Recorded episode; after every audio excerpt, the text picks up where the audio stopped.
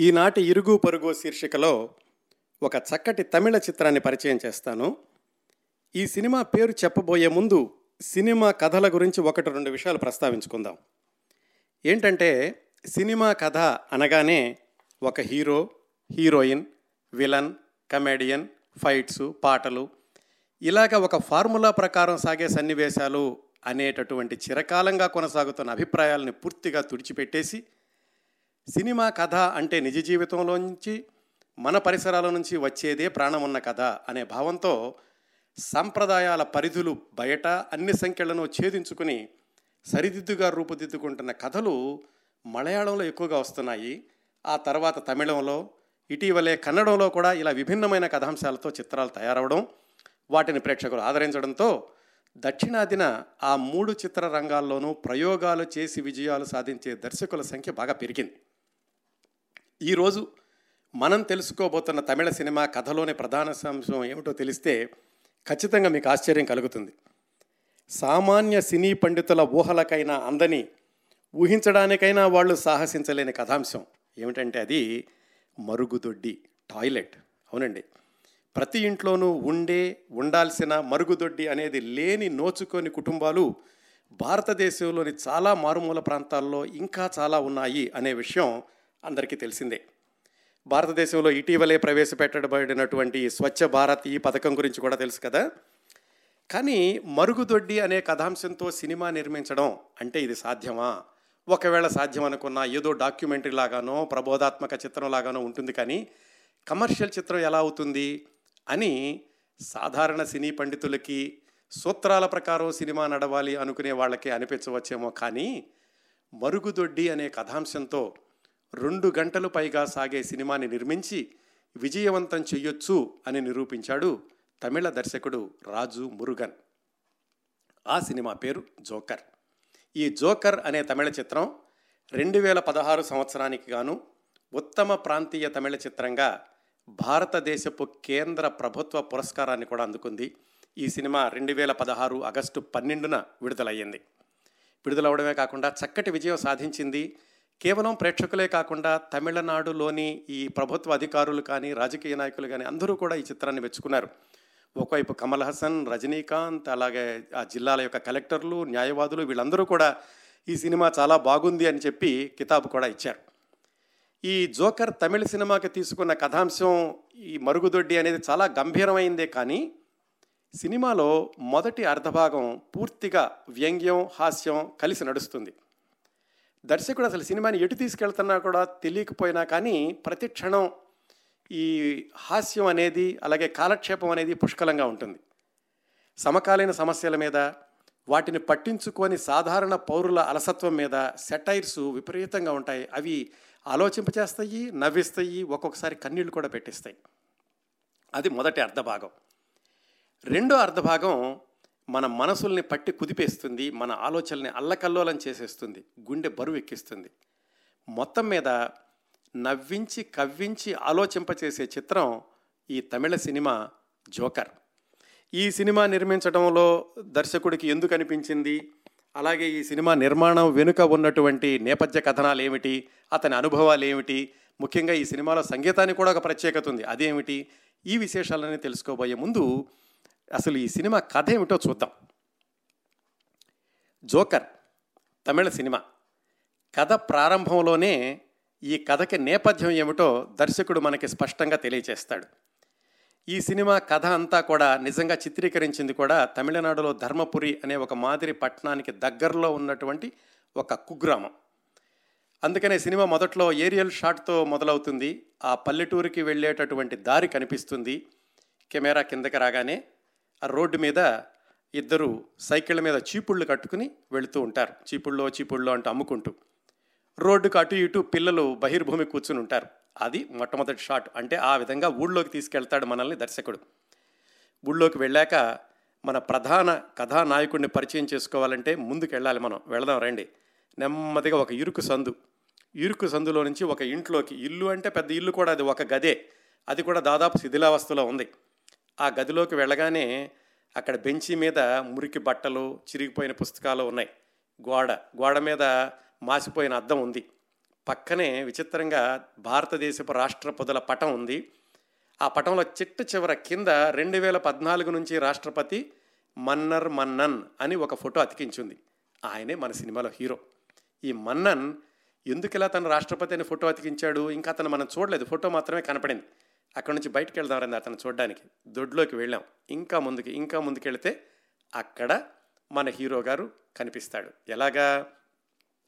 సగం విరిగిపోయిన గోడలున్న మరుగుదొడ్లో అతను కాలకృత్యాన్ని కూర్చున్నాడు పేపర్ చదువుతున్నాడు. అతని వయసు ముప్పై ఐదు నలభై సంవత్సరాలు ఉంటుంది. చాలా మామూలుగా ఉన్నాడు గంభీరంగా ఉన్నాడు పెద్ద అందంగా కూడా ఏమీ లేడు. ఇలా హీరోని పరిచయం చేయడానికి దర్శకుడికి ఎన్ని గుండెలు ఉండాలండి?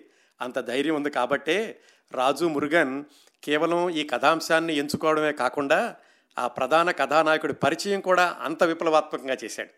సరే అతను కూర్చుని పేపర్ చదువుకుంటున్నాడు కాలకృత్యం అయిపోయాక లేచాడు. ఆ మరుగుదొడ్డికి తలుపులు కూడా లేవు ఒక గోనిపట్ట కట్టుంది. ఆ గోనిపట్ట దాటి బయటకు వచ్చి పక్కనే ఉన్నటువంటి తడికల స్నానాల గదిలోకి వెళ్ళి స్నానం చేస్తున్నాడు. అది కూడా బయటే ఉంది. స్నానం చేస్తూ ఉండగా లోపల టీవీలో నుంచి ఏదో వార్త వినపడింది. ఆ వార్త ఏమిటో అతనికి వినపడేసరికి ఇంకా సీరియస్ అయిపోయాడు.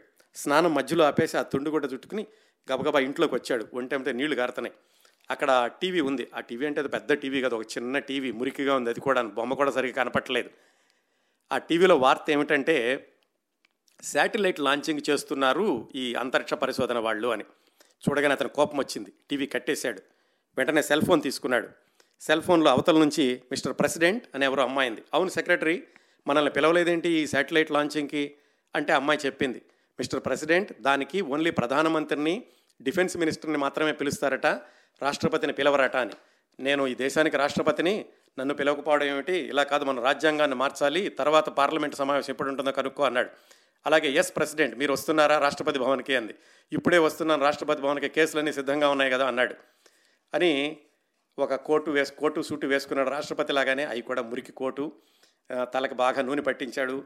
మజ్జిపాపడి తీసుకున్నాడు. ఆ మాసిపోయిన అద్దంలో తలదూకున్నాడు చాలా సీరియస్గా గబగబా బయలుదేరి బయటకు వెళ్ళబోయే ముందు అక్కడ ఒక చిన్న గులాబీ పువ్వు తీసి పూల కుండీలో పెట్టి ఎవరికేసో చూసి చెప్తున్నాడు. ఆ ఎవరో మనకి చూపించాడు దర్శకుడు. అంతవరకు సీరియస్గా ఉన్న అతను గొంతు మామూలుగా మార్చేసి చాలా ఆత్మీయంగా నేను బయటకు వెళ్ళొస్తాను. త్వరలోనే కేసు తేలిపోతుంది. నీకు విముక్తి కలుగుతుందిలే నేను వచ్చే వరకు ఈ పాట వింటావా అని ఎవరికో చెప్పాడు. ఆ ఎవరనేది దర్శకుడు మనకు చూపించడు. ఆ సస్పెన్స్ దాదాపు గంటన్నర వరకు కొనసాగుతుంది. అలా ఎవరికో చెప్పి బయటకు వచ్చాడు ఆ పాతిల్లేమిటి? ఇతను ప్రెసిడెంట్ ఏమిటి? ప్రెసిడెంట్ ఆఫ్ ఇండియా ఏమిటి? ఆ సెక్రటరీ ఎవరు? ఆ సెక్రటరీ కూడా ఇతను ప్రెసిడెంట్ అని ఎందుకు పిలిచింది? ఈ చివరిలో ఆప్యాయంగా ఎవరితో మాట్లాడాడు? అక్కడ ఎవరున్నారు ఆ ఇంట్లోనూ? ఇవన్నీ కూడా మనకి సస్పెన్స్గా ఉంటాయి కానీ వినోదంగా ఉంది కాబట్టి సెటైరికల్గా ఉంది కాబట్టి ప్రేక్షకుడు ఏమాత్రం దాన్ని సందేహించకుండా అతనితో పాటు కలిసి ప్రయాణం చేయడం ప్రారంభిస్తారు. సరే అలా బయటకు వచ్చాడు బయటికి రాగానే ఆ మండి గోడల సందులో ఒక లోనా ఉంది. ఆ లోనా కూడా విచిత్రంగా ఉంది. అదేమిటంటే పైన అట్టతో చేసిన ఒక చిన్న గొడుగు లాంటిది ఉంది. దేవుడి రథానికి పెట్టే గొడుగు లాంటిది. ఆ లోనాన్ని బయటకు తీసి దాని మీద ఎక్కి బయలుదేరాడు. ఈ చూసే వాళ్ళందరూ కూడా అడుగు జోకర్ వెళుతున్నాడు జోకర్ వెళుతున్నాడు అన్నారు. అలా వెళ్ళినటువంటి మన్నన్ మధ్యలో ఒక పూరిపాక దగ్గర ఆగాడు. ఆ పూరిపాక దగ్గర ఉన్న వాళ్ళని ఏమిటి? మన హుసేన్ బోల్ట్ ఎలా ఉన్నాడు? అని అడిగాడు. హుసేన్ బోల్ట్ అంటే తెలుసు కదా ప్రపంచ ప్రసిద్ధ రన్నర్. హుసేన్ బోల్ట్ బాగానే ఉన్నాడు బాబు కాలుకు దెబ్బ తగిలింది. ఏ బయట తీసుకురా హుసేన్ బోల్ట్ని అన్నాడు. బయట తీసుకొచ్చారు. ఎవరు హుసేన్ బోల్ట్ అంటే? ఒక మేకపిల్ల. ఆ మేకపిల్ల కాలికి కట్టుకట్టు ఉంది సరే అయితే నేను తీసుకెళ్ళి చూపిస్తాను. ఇవ్వండి నాకు అని చెప్పి ఆ మేకపిల్లని తీసుకుని లోనా మీద పెట్టుకుని అక్కడి నుంచి అతను వెళ్ళాడు. ఎక్కడికి? కలెక్టర్ ఆఫీస్ దగ్గరికి. అతను రాష్ట్రపతి భవన్ అక్కడ ఉంది ఏమిటి రాష్ట్రపతి భవన్ అంటే ఒక పాడుబడినటువంటి వ్యాన్. ఆ వ్యాన్ దగ్గర ఇంకో ఇద్దరు ఉన్నారు ఇతనికి సహాయం చేసేవాళ్ళు ఇతని సహాయకుల్లాగా. వాళ్ళల్లో ఒక ముసలాయన అరవై సంవత్సరాల పైన ఉంటుంది. ఒక అమ్మాయి ఆ అమ్మాయికి పాతిక సంవత్సరాల వయసు ఉంటుంది వీళ్ళిద్దరూ కూడా ఇతను మిస్టర్ ప్రెసిడెంట్ అనే పిలుస్తున్నారు. వీళ్ళిద్దరూ ఎస్ ఎవరు అసలు పోనీ ఇతను ఏదో అనుకుంటున్నాడు మిస్టర్ ప్రెసిడెంట్ అని ఇతనికి ఏదో సరిగా మతి సరిగా లేదు అనుకుందాం. కానీ వాళ్ళిద్దరూ కూడా బాగానే ఉన్నారే వాళ్ళు కూడా ఇతన్ని మిస్టర్ ప్రెసిడెంట్ అనే పిలుస్తున్నారు. అదంతా తర్వాత తెలుస్తుంది. సరే ముగ్గురు కలిసి మేకపిల్లని తీసుకుని కలెక్టర్ ఆఫీస్లోకి వెళ్ళారు. ఆ కలెక్టర్ ఆఫీస్లో నుంచి గుమస్తాకి చెప్పారు. నేను ప్రెసిడెంట్ ఆఫ్ ఇండియా వచ్చాడని చెప్పు అని. అతను లోపల కలెక్టర్ దగ్గరికి వెళ్ళి ప్రెసిడెంట్ ఆఫ్ ఇండియా వచ్చాడని చెప్పాడు. అతను విసుక్కున్నాడు. ప్రెసిడెంట్ ఆఫ్ ఇండియా ఏంటి? నా దగ్గరికి రావడం ఏంటి మేకపిల్ల ఏమిటి? అని. అప్పుడు ఆ గుమస్తా కలెక్టర్కి చెప్పాడు. కలెక్టర్ ద్వారా మనకు కూడా చెప్తాడు. ఏమని? ఇతను ఇలా విచిత్రమైనటువంటి ప్రదర్శనలు చేస్తూ ఉంటాడండి. అన్యాయాల మీద పోరాడుతూ ఉంటాడు. మనం కనుక సరిగా సమాధానం ఇవ్వకపోతే అవన్నీ తీసుకెళ్ళి ఫేస్బుక్లో పెడతాడు. ఆ ఫేస్బుక్ ఏమో వైరల్ అవుతుంది. అందరూ కూడా మన మీద కామెంట్స్ రాస్తారు. మీరు ఒకసారి కలవండి అని ఆ ఫేస్బుక్ అది ఓపెన్ చేసి చూపిస్తాడు కలెక్టర్కి. ఇదేదో విచిత్రంగా ఉన్నాడే అనుకుని కలెక్టర్ బయటకు వచ్చాడు బయటకు రాగానే మేకపిల్లని చూపించి చాలా గంభీరంగా ఇతను ప్రెసిడెంట్ ఆఫ్ ఇండియా నేను చెప్తున్నాను. ఈ మేకపిల్ల సంగతి ఏం చేసావు అన్నాడు కలెక్టర్ని. మేకపిల్ల ఏమిటి నేను చేయడం ఏంటంటే మీకు తెలీదా? ఈ లారీ కింద పడింది కదా దీనికి దెబ్బ తగిలింది కోర్టులో కేసు వేసాను అసలు మీరేం చర్య తీసుకుంటున్నారు అడుగుదామని వచ్చాను అనగానే ఆ కలెక్టరు ఇలాంటివన్నీ చూడడానికి నాకు టైం లేదు. అక్కడ గవర్నమెంట్ ఫ్రీ పథకం కింద నేను అవన్నీ పంచాలి గ్రైండర్లు ఇలాంటివి నేను వెళ్తున్నాను అంటాడు. అప్పుడు చక్కటి డైలాగ్ చెప్తాడు ఇతను. ఏమిటండి ఉచిత పథకం? ఉచిత పథకం కింద మీరు పంచుతున్నారా? గవర్నమెంట్ ఉచితంగా ఇవ్వడం ఏంటి? గవర్నమెంట్ దగ్గర డబ్బులు ఎక్కడవి? మా దగ్గర ట్యాక్స్ వసూలు చేసిన డబ్బులతోనే కదా మీరు ఇచ్చేది? దాన్ని ఉచితంగా అంటారేంటి? మీ జేబులో నుంచి ఇచ్చినట్లుగాను? అని ఇలాంటి సెటైర్లు మొత్తం సినిమా అంతా కనిపిస్తూ ఉంటాయి. సరే కలెక్టరు వాళ్ళకి అది చెప్పేసి నాకు హడావిడిగా వెళ్ళిపోతాడు. అక్కడ నుంచి వీళ్ళు ముగ్గురు బయలుదేరి ఒక గవర్నమెంట్ ఆసుపత్రికి వెళ్తారు. ఈ మేకపిల్ల దెబ్బ తగిలింది అనేది ఒక ప్రధానమైనటువంటి సంఘటన. అక్కడ నుంచి గవర్నమెంట్ హాస్పిటల్కి వెళ్ళాక అక్కడ వరండాలో ఎవరో ముసలాయన చావు బతుకుల్లో ఉంటాడు. వాళ్ళందరూ చుట్టుపక్కల ఉంటారు అతను వాళ్ళు. ఆ ముసలాయన దగ్గర ఒక ఇద్దరు మత ప్రబోధకులు కూర్చుని ప్రార్థన చేస్తూ ఉంటారు. నువ్వు యేసు ప్రభుని నమ్ముకో యేసు ప్రభు నిన్ను రక్షిస్తాడు హలలుయ నీకు ఏసే దైవము ఇలాంటివి చెప్తూ ఉంటాడు. అతను వాళ్ళ దగ్గరికి వెళ్ళి ఏమిటి మీరు ఎలాంటి పనులు చేస్తున్నారు? చావు బతుకుల్లో ఉంటే దేవుడు రక్షిస్తాడా? యేసు కాదు శక్తి దేవుడు కాదు ఎవరు రక్షించలేరు. ముందు డాక్టర్ని పిలవండి అని డాక్టర్ని పిలుస్తాడు. ఇలాగ అతను చేసే పనులు మంచివే చేసేటటువంటి విధానం మాత్రం మనకు కొంచెం వ్యత్యాసంగా ఉంటుంది. అందుకే అందరూ జోకర్ అంటూ ఉంటారు అతన్ని.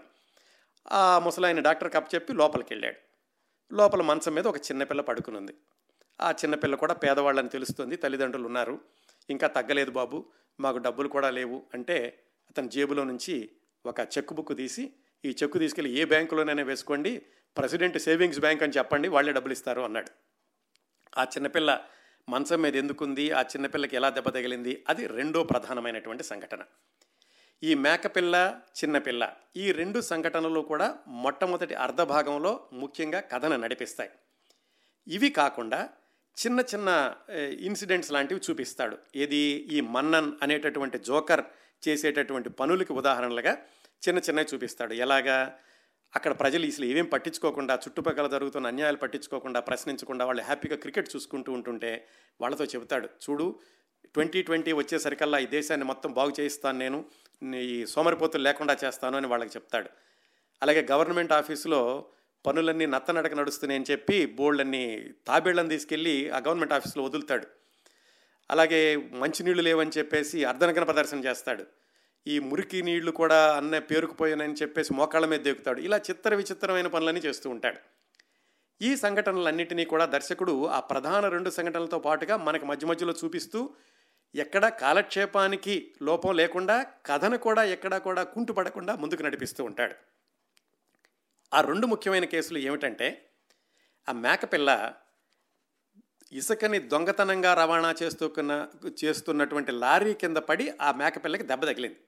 అందుకని కోర్టులో కేసు వేశాడు మన్నన్ ఈ కోర్టులో కేసులు వేయడానికి వాటిని తయారు చేయడానికి వాటన్నిటికీ కూడా ఈ మన్నన్ పక్కన ఉన్నటువంటి అరవై ఏళ్ళ ముసలాయన సహాయం చేస్తూ ఉంటాడు. ఆ పాతికేళ్ళ అమ్మాయి ఉంది కదా ఆ అమ్మాయి ఏమిటంటే ఈయనకి మీడియా సెక్రటరీ. ఇలాంటి జరిగినప్పుడు వీటన్నిటిని ఫోటోలు తీసి ఫేస్బుక్లో అప్లోడ్ చేస్తుంటుంది ఎప్పటికప్పుడు. అది వైరల్ అయిపోతుంటాయి వాళ్ళు చెప్పిన పోస్టులు నేను. ఇక సరే వాళ్ళిద్దరితో కలిసి కోర్టులో కేసు వేశాడు.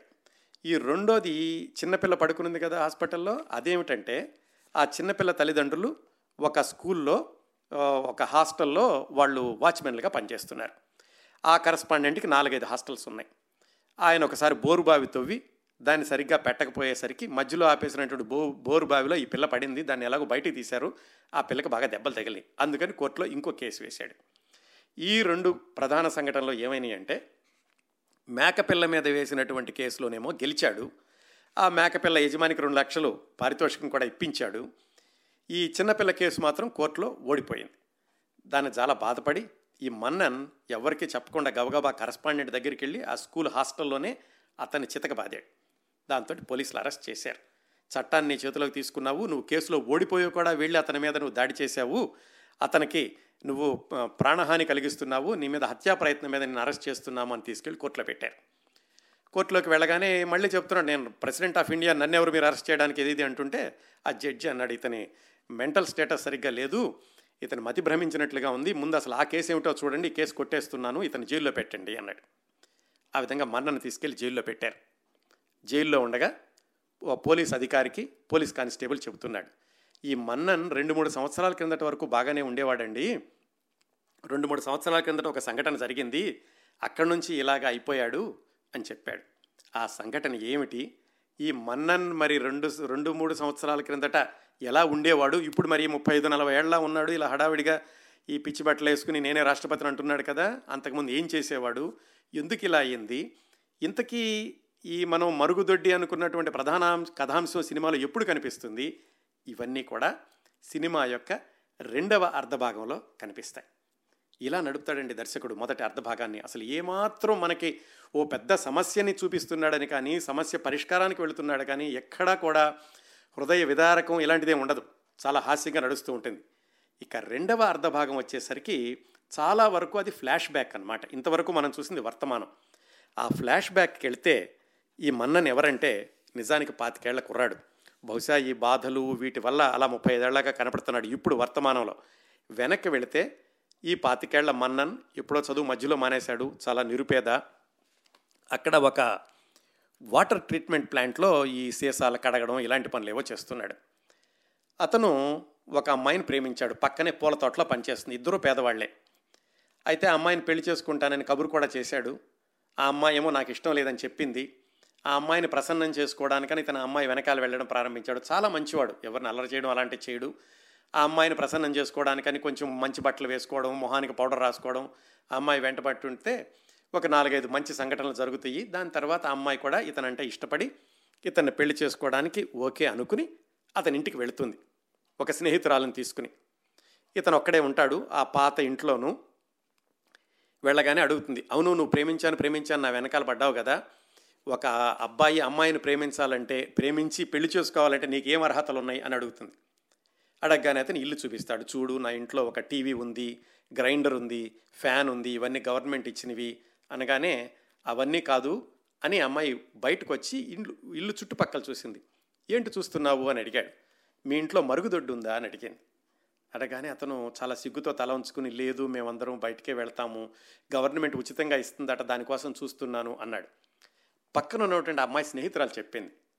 మా స్నేహితురాలకి చిన్నప్పటి నుంచి మరుగుదొడ్డి ఉన్న ఇల్లు ఉన్న భర్తను చేసుకోవాలని ఉంది. ఎందుకంటే వాళ్ళ ఇంట్లో మరుగుదొడ్డి లేదు వాళ్ళ స్కూల్లో మరుగుదొడ్డి లేదు.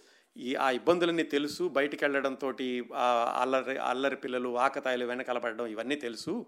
అందుకని కేవలం మరుగుదొడ్డి ఉంటే చాలు భర్తగా స్వీకరిస్తాను అనుకుంది. నీ ఇంట్లో మరుగుదొడ్డి లేదు అని చెప్పాను. సరే అతను నచ్చ చెప్పాడు. గవర్నమెంట్ ఇస్తుంది తొందరలోనే వస్తుంది అని చెప్పడంతో మొత్తానికి అమ్మాయి ఇతను మంచితనం చూసి వివాహం చేసుకుంది. ఆ విధంగా పెళ్ళయింది. మరి మరుగుదొడ్డి కావాలి కదా. దానికోసమని గవర్నమెంట్ ఉచితంగా మరుగుదొడ్లు ఇవ్వడం అనే పథకం దాని వెనకాల జరిగేటటువంటి మోసాలు అవన్నీ చూపిస్తాడు దర్శకుడు. ఆ మరుగుదొడ్లు కట్టేటటువంటి కాంట్రాక్టరు ఈ ఊళ్ళోకి వచ్చి అందరికీ ఒక్కొక్కళ్ళ దగ్గరికి ప్రభుత్వం ఉచితంగా ఇస్తుంది. కాకపోతే ముందు మీరు ఒక ఐదు వేలు డిపాజిట్ చేయాలి. చేస్తే మీ అకౌంట్లో కొంత డబ్బులు వేస్తుంది. తర్వాత మీరు కట్టుకోవచ్చు. ఇలాగే ఏవో చెప్పి అందరి దగ్గర తలకు ఐదు వేలు వసూలు చేసుకుని పట్టణానికి వెళ్ళి వీళ్ళందరినీ రమ్మని అక్కడికి వాళ్ళకి బేసిని ఇస్తాడు. ఒక బేస్ మాత్రం ఇస్తాడు. ఆ టాయిలెట్ కట్టేటటువంటి బేస్ ఇచ్చి పంపిస్తాడు. వాళ్ళు అవన్నీ తెచ్చుకుంటారు. అందరూ కూడా చేతులతో ఆ బేస్ పట్టుకుని వస్తుంటే అది ఒక విధంగా హాస్యంగా ఉంటుంది ఒక విధంగా చాలా బాధగానూ ఉంటుంది అనమాట అందుకే దాన్ని సెటైరికల్గా చూపిస్తాడు. సరే వాళ్ళు తీసుకొచ్చారు.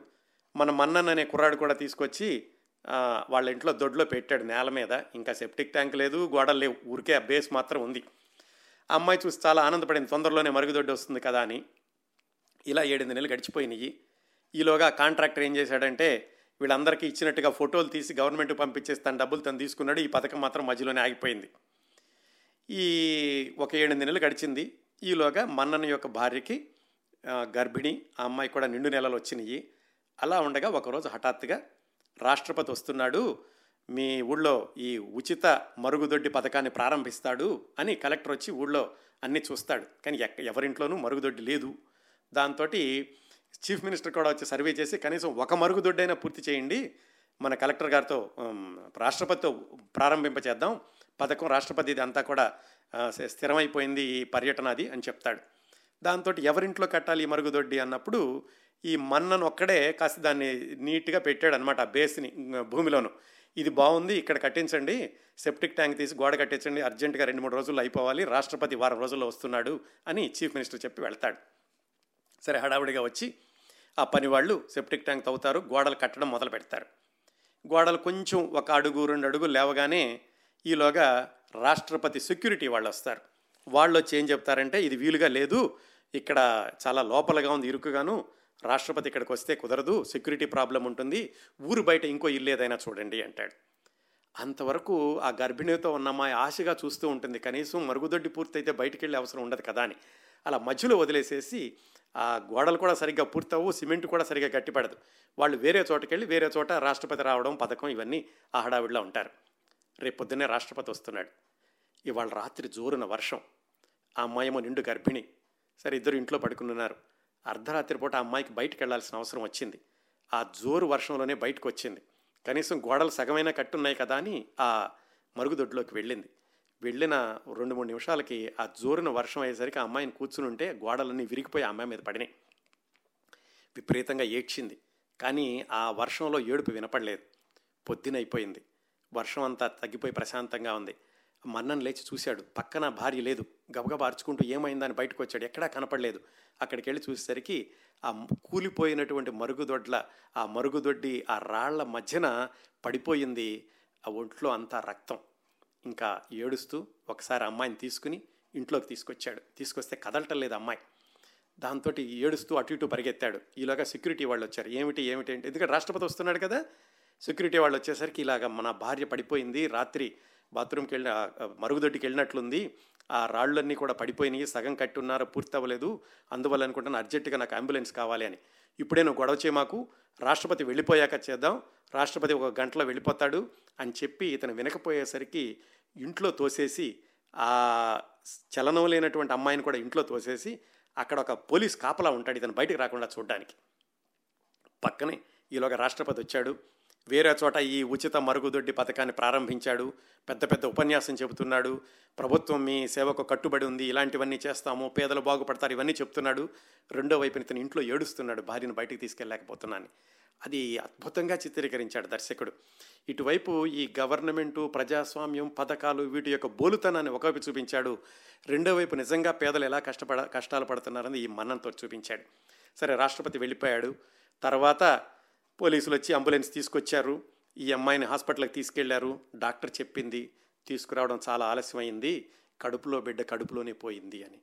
అది ఒక షాక్ అయితే ఆ తర్వాత రెండు మూడు రోజులకు చెప్పారు ఈ అమ్మాయికి ఆ రాళ్ళన్నీ కూడా తల మీద తగలడంతో మెదడులో రక్తం గడ్డకట్టుకుపోయింది బ్రెయిన్ డెడ్ అయింది. ఇక బ్రతకడం అసాధ్యం ఇలాగే ఉంటుంది. డెడ్ మీట్ లాగా ఉండిపోవాలి అని చెప్తారు. ఇంకా మన్నన్ ఎలా ఉంటాడో ఊహించుకోవచ్చు. అసలే ప్రేమించి పెళ్ళి చేసుకున్న అతను పైగా ఈ సగం కట్టినటువంటి గవర్నమెంట్ కట్టి కూలిపోయినటువంటి మరుగుదొడ్డి వల్ల అమ్మాయి జీవోత్సవంలాగా మిగిలిపోతుంది జీవితాంతం అనుకుంటాడు. అప్పుడు ఈ మొట్టమొదట్లో మనం ఒక ముసలాయన అమ్మాయిని చూసాను చూడండి. వాళ్ళు ఇతనికి ఎలా పరిచయం అయ్యారో చూపిస్తాడు చిన్న చిన్న సంఘటనల ద్వారా. వాళ్ళ సహాయంతో ఇతను కోర్టులో కేసు వేస్తాడు. ఏమని? ముందుగానేమో రాష్ట్రపతి మీద గవర్నమెంట్ మీద కేసు వేస్తే వాళ్ళు కొట్టేస్తారు. ఇదేమి కాదు దీనివల్ల కాదు అని. ఆ తర్వాత ఇంకో కేసు ఏమిటంటే కనీసం నా భార్యకి కారుణ్య మరణం ప్రసాదించండి మెర్సీ కిల్లింగ్ ప్రసాదించండి ఇలాగ డెడ్ మీట్ లాగా అమ్మాయిని నేను ఇంట్లో ఉంచుకుని ఎంతకాలం ఉంచుకుంటాను అని ఇంకో కోర్టులో కేసు వేసాడు ఆ కేసు సుప్రీంకోర్టు వరకు వెళ్ళింది. ఆ సుప్రీంకోర్టులో పెండింగ్లో ఉంది ఇంకా దాన్ని ఏమీ తేలలేదు. అప్పటి నుంచి అతను మతి కొంచెం చెలించి ఇలాగ నేనే రాష్ట్రపతిని అనుకుని రాష్ట్రపతిని అనుకోవడానికి కూడా కొన్ని కొన్ని సంఘటనలు చూపించాడు. మధ్యలో ఎవరో చెబుతారు భారతదేశానికి ఎమర్జెన్సీ ఎవరు ప్రకటించారు? అంటే ఇందిరాగాంధీ కాదు ఇందిరాగాంధీ కాదు సంతకం పెట్టింది రాష్ట్రపతి. రాష్ట్రపతి చాలా పవర్ఫుల్ అని. ఇవన్నీ కూడా అతని మెదడులో ఉన్నాయి. పైగా ఆ రోజు రాష్ట్రపతి వచ్చేటటువంటి సందర్భంలో భార్యకి జరిగింది? వీటన్నిటితోటి అతను నేనే రాష్ట్రపతిని అనుకుని ఈ విధంగా అయిపోయి కాకపోతే అతనుకున్నటువంటి లోపల భావం కూడా ఈ ప్రభుత్వం చేసేటటువంటి పనులు వాటి బోలుతనం కాబట్టి ఇలాంటి పనులన్నీ చేస్తున్నాడు. పక్కనే అతనికి సహాయం చేయడానికి అరవై ఏళ్ళ ముసలైన పాతికేళ్ళ అమ్మాయి ఉన్నారు. ఆ పాతికేళ్ళ అమ్మాయి కూడా భర్త దొంగసారాతో చని చనిపోవడంతో అతను ఇతనికి స- ఈ మననికి సహాయం చేస్తుంది అనమాట ఇది జరిగింది ఫ్లాష్ బ్యాక్లో. జరిగి అతను కోర్టు కేసు తీర్పు కోసం వేచి చూసేటటువంటి క్రమంలో రెండు మూడు సంవత్సరాల నుంచి ఇలా మతి భ్రమించి నేనే రాష్ట్రపతిని అంటూ ఊరంతా తిరుగుతూ ఈ పనులన్నీ చేస్తున్నాడు.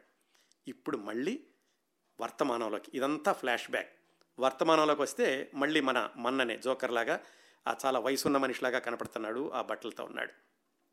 అతను సరే పోలీసులు చూశారు ఇతను మతి భ్రమించినాడే కానీ పెద్ద హానికరమైన అతను కాదు. ఇంట్లో కూడా ఆ డెడ్ మీట్లా ఉన్నటువంటి భార్య ఉంది. అతన్నే చూసుకుంటున్న అక్కడ ట్యూబ్లు అవి పెట్టి అన్నం ఇవ్వడం ఇలాంటివన్నీ తనే చేసుకుంటూ ఉంటాడు అనమాట ఇంట్లో. ఎందుకంటే ఆసుపత్రిలో చెప్తారు మేమున్నా చేసేదేమి లేదు అని. సరే ఇతను వదిలేసేయండి అమ్మాయి ఉన్నాయి కదా అని ఇతను వదిలేస్తారు. సరే అక్కడి నుంచి సుప్రీంకోర్టు తీర్పుకు వస్తుంది ఇతన్ని ఆ పక్కన సహాయం చేసే వాళ్ళు ఎవరో తీసుకెళ్తారు. సుప్రీంకోర్టు కూడా దీన్ని కొట్టేస్తుంది. నీ కారుణ్య మరణానికి అనుమతించము. మన దేశంలో ఇలాంటిది లేదు. నువ్వు మీ మీ ఆవిడ అలా చూసుకోవాల్సిందే చనిపోయే వరకునే. అతను ఒకసారి బరెస్ట్ అవుతాడు అన్నీ చెబుతాడు ప్రభుత్వం ఇలా చేస్తుందా మీరు చేసిన పనులు ఇలా అంటాడు. అవన్నీ కూడా సమంజసంగానే అతను ఉంటాయి అతను అనేవన్నీ. సుప్రీంకోర్టు జడ్జి కూడా ఏమంటాడంటే ఇతను తేడాగా మాట్లాడుతున్నాడు ఇతన్ని మెంటల్ హాస్పిటల్లో చేర్చండి అని తీర్పిస్తాడు. సరే తీసుకెళ్ళి అతను మెంటల్ హాస్పిటల్లో చేర్పిస్తారు. ఒకరోజు మెంటల్ హాస్పిటల్ నుంచి తప్పించుకుంటాడు. అక్కడి నుంచి సినిమా ఇంకొక పది నిమిషాలు మాత్రమే ఉంది.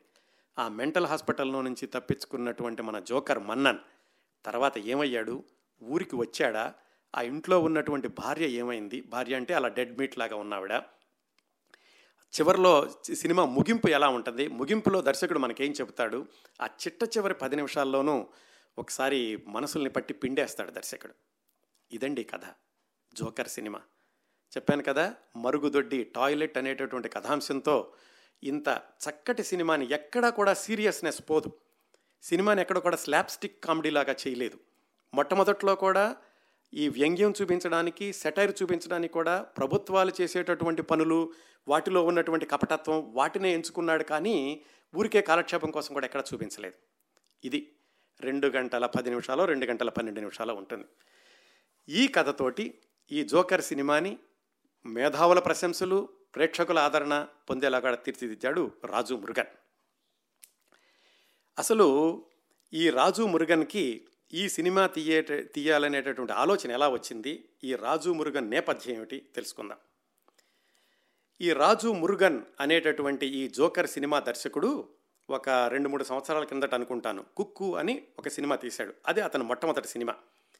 దానిలో ఏమిటంటే ఇద్దరు అంధులైనటువంటి యువతి యువకులు వాళ్ళ ప్రేమ అదంతా చూపించాడు. రెండో సినిమానే జోకర్.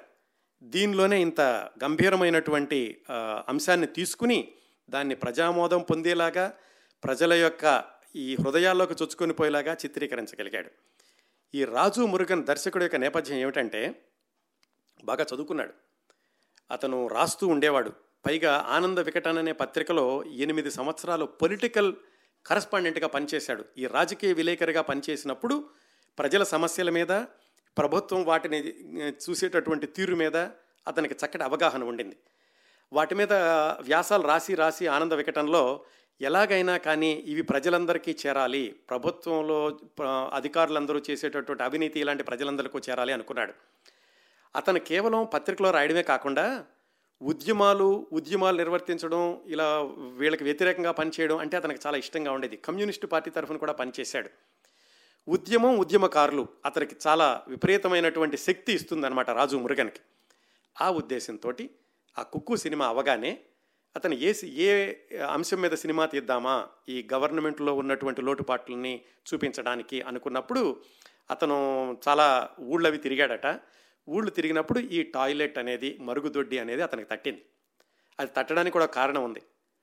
ఆ రాజు మురుగన్ అతను వచ్చినటువంటి పల్లెటూళ్ళలో కూడా మరుగుదొడ్డి లేదు ఎవరికీ వాళ్ళ ఇంట్లో కూడా లేదు. చిన్నప్పుడు స్కూల్కి వెళ్ళినప్పుడు టీచర్ అడిగేదట మరుగుదొడ్డి ఉన్నవాళ్ళు చెయ్యొత్తండి అని.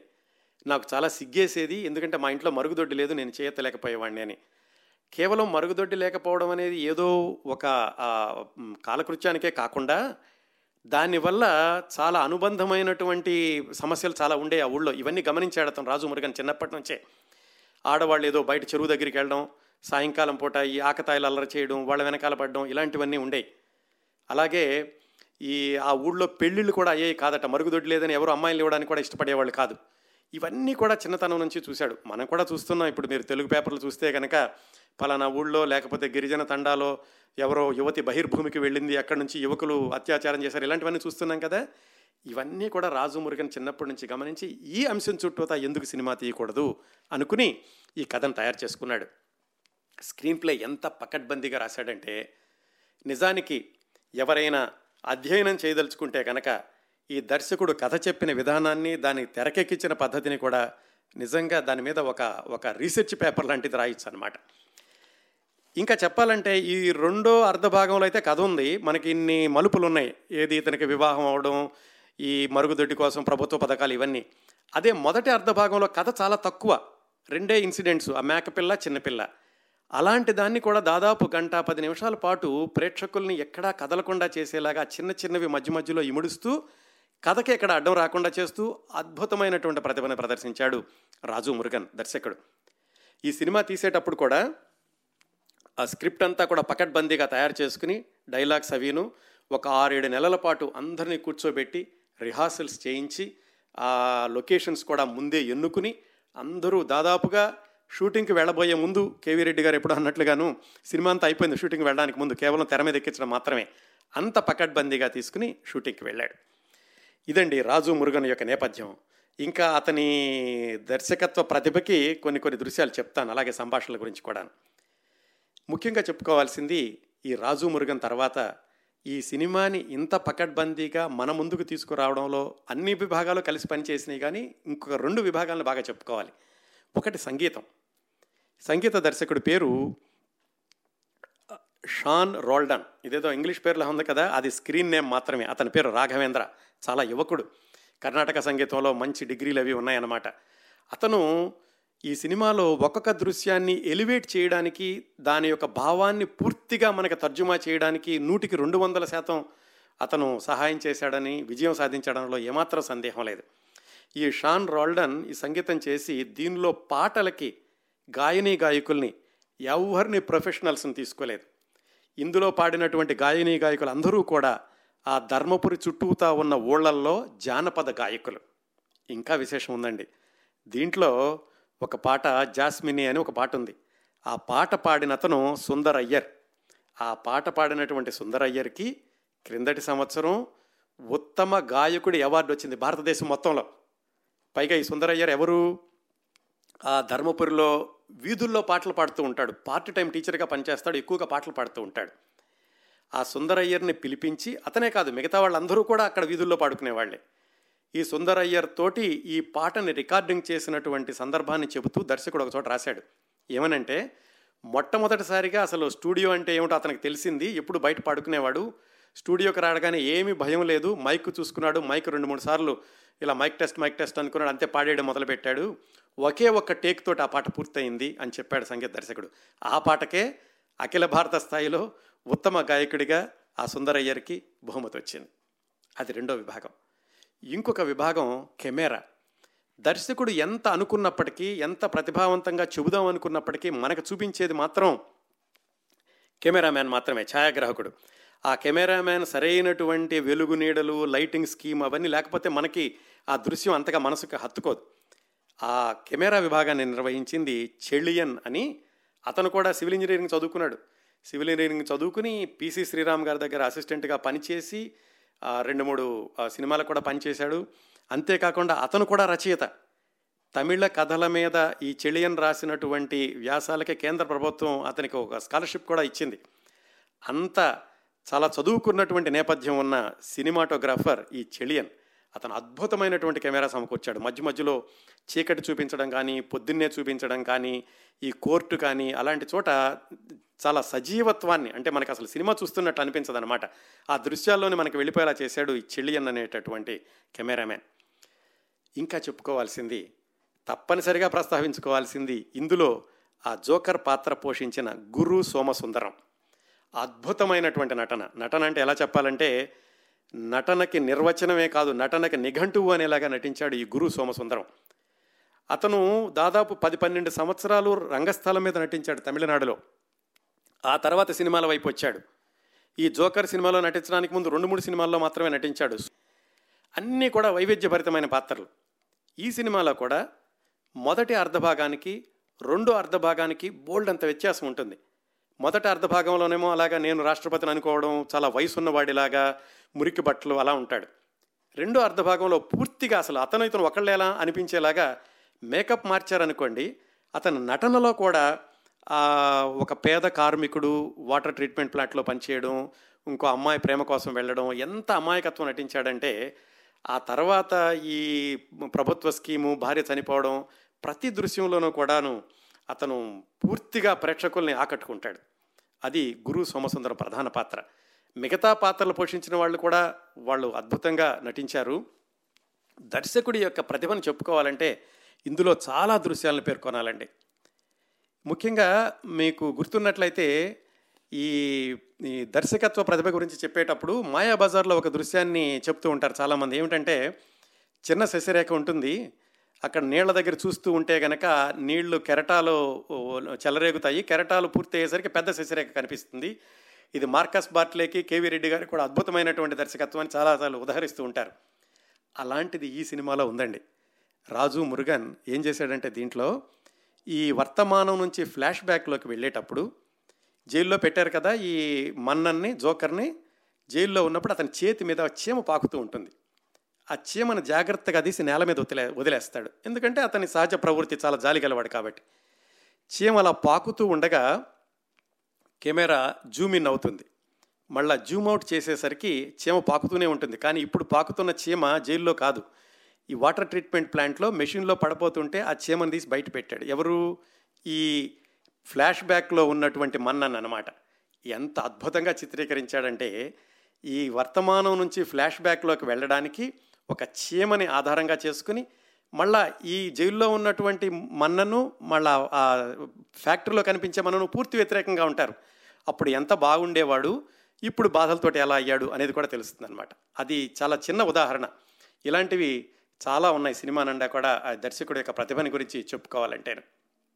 సంభాషణలు కూడా చాలా పొదునుగా ఉంటాయి ఈ రాజకీయాల మీద ఈ వ్యంగ్య సంభాషణలు వాటిల్లోనూ. ఒక చోట అంటాడు ఓటును అమ్ముకోవడం అంటే తల్లిని చెల్లిని అమ్ముకోవడం లాంటిది ఇదేనా మీరు చేస్తున్న పని అని. ఇంకో చోట ఇతను అందరూ పిచ్చివాడు అంటుంటే పక్క వాళ్ళతో అనిపిస్తాడు. అతను కాదు పిచ్చివాడు అన్యాయాలను ఎదిరించలేని మీరందరూ పిచ్చివాళ్ళు అని. ఇంకో చోట పోలీసుల్ని ఉద్దేశించి ఏమిటయ్యా మీరు చేసేది? హెలికాప్టర్లో నాయకుడు వెళ్తుంటే కింద నుంచి సెల్యూట్లు కొడతారు ఇదేనా మీకు ఉన్నటువంటి వ్యక్తిత్వం అని వాళ్ళని అంటాడు. ఇంకో చోట ఈ ప్రజలకి హీరోలు కదయ్యా ఈ రోజులో కావాల్సింది విలన్లు కావాలి విలన్లకే దండలేస్తారు అని. ఇలాంటివన్నీ కూడా చిన్న చిన్న దృశ్యాలతో చూపిస్తాడు. ఒక రోజులో ఆ ఊళ్ళో ఉన్నటువంటి రాజకీయ నాయకుడు ఒక విలన్ లాంటి వాడు పెద్ద పెద్ద హోర్డింగ్స్ పెట్టడం బాహుబలిలాగా వాటన్నిటిని ఈ మన్నను వెళ్ళి చించేసేయడం జోకర్ వెళ్ళి చించేయడం ఇలాంటివి కూడా చూపిస్తాడనమాట ఇలాగా ఒకవైపు సంభాషణలు ఇంకొక వైపు సంగీతం ఇంకోవైపు కెమెరా అన్నిటికీ మించి ఈ దర్శకుడి యొక్క ప్రతిభ ఈ కథను ఇలాగా చెప్పాలి అనేది. అన్నీ కలిపి ఈ సినిమాని ఒక చక్కటి అద్భుతమైనటువంటి సినిమాలాగా తీర్చిదిద్దాడు రాజు మురుగన్. ఇదండి తమిళ చిత్రం జోకర్ విశేషాలు. ఇలాంటి సినిమాలని ఇలాంటి కథాంశాలని ఎలా తీయాలి అని ఎవరికైనా అనిపిస్తే ఖచ్చితంగా ఈ సినిమా చూడాలి. అలాగే ఈ సినిమాలో ఎక్కడా కూడా లూజ్ ఎండ్స్ అనేవి ఉండవు చాలా తక్కువగా ఉంటాయి. మరీ భూతద్దంలో చూస్తే ఎక్కడైనా ఒక రెండు పొరపాట్లు కనపడతాయేమో కానీ మొత్తం మీద చూసుకుంటే కథని చాలా పకడ్బందీగా నడిపించాడు రాజు మురుగన్. ఇవండి జోకర్ సినిమా విశేషాలు. ఈ సినిమా మీరు చూడాలంటే కనుక టెంట్ కొట్ట అని ఒక సైట్ ఉంది. దాంట్లో రెండు డాలర్లో మూడు డాలర్లో ఉంటుంది. అది పే చేస్తే కనుక చూడొచ్చు. తప్పనిసరిగా చూడండి. ఈ మామూలు రొటీన్ సినిమాలు కాలక్షేపం సినిమాలు ఆలోచించనివ్వని సినిమాల కంటే కూడా హృదయాన్ని ఆకట్టుకునేది అలాగే అసలు ఇలాంటి కథను దర్శకుడు ఎలా తీశాడు అనేటటువంటి ఆసక్తి కలిగించేది చక్కటి సినిమా జోకర్.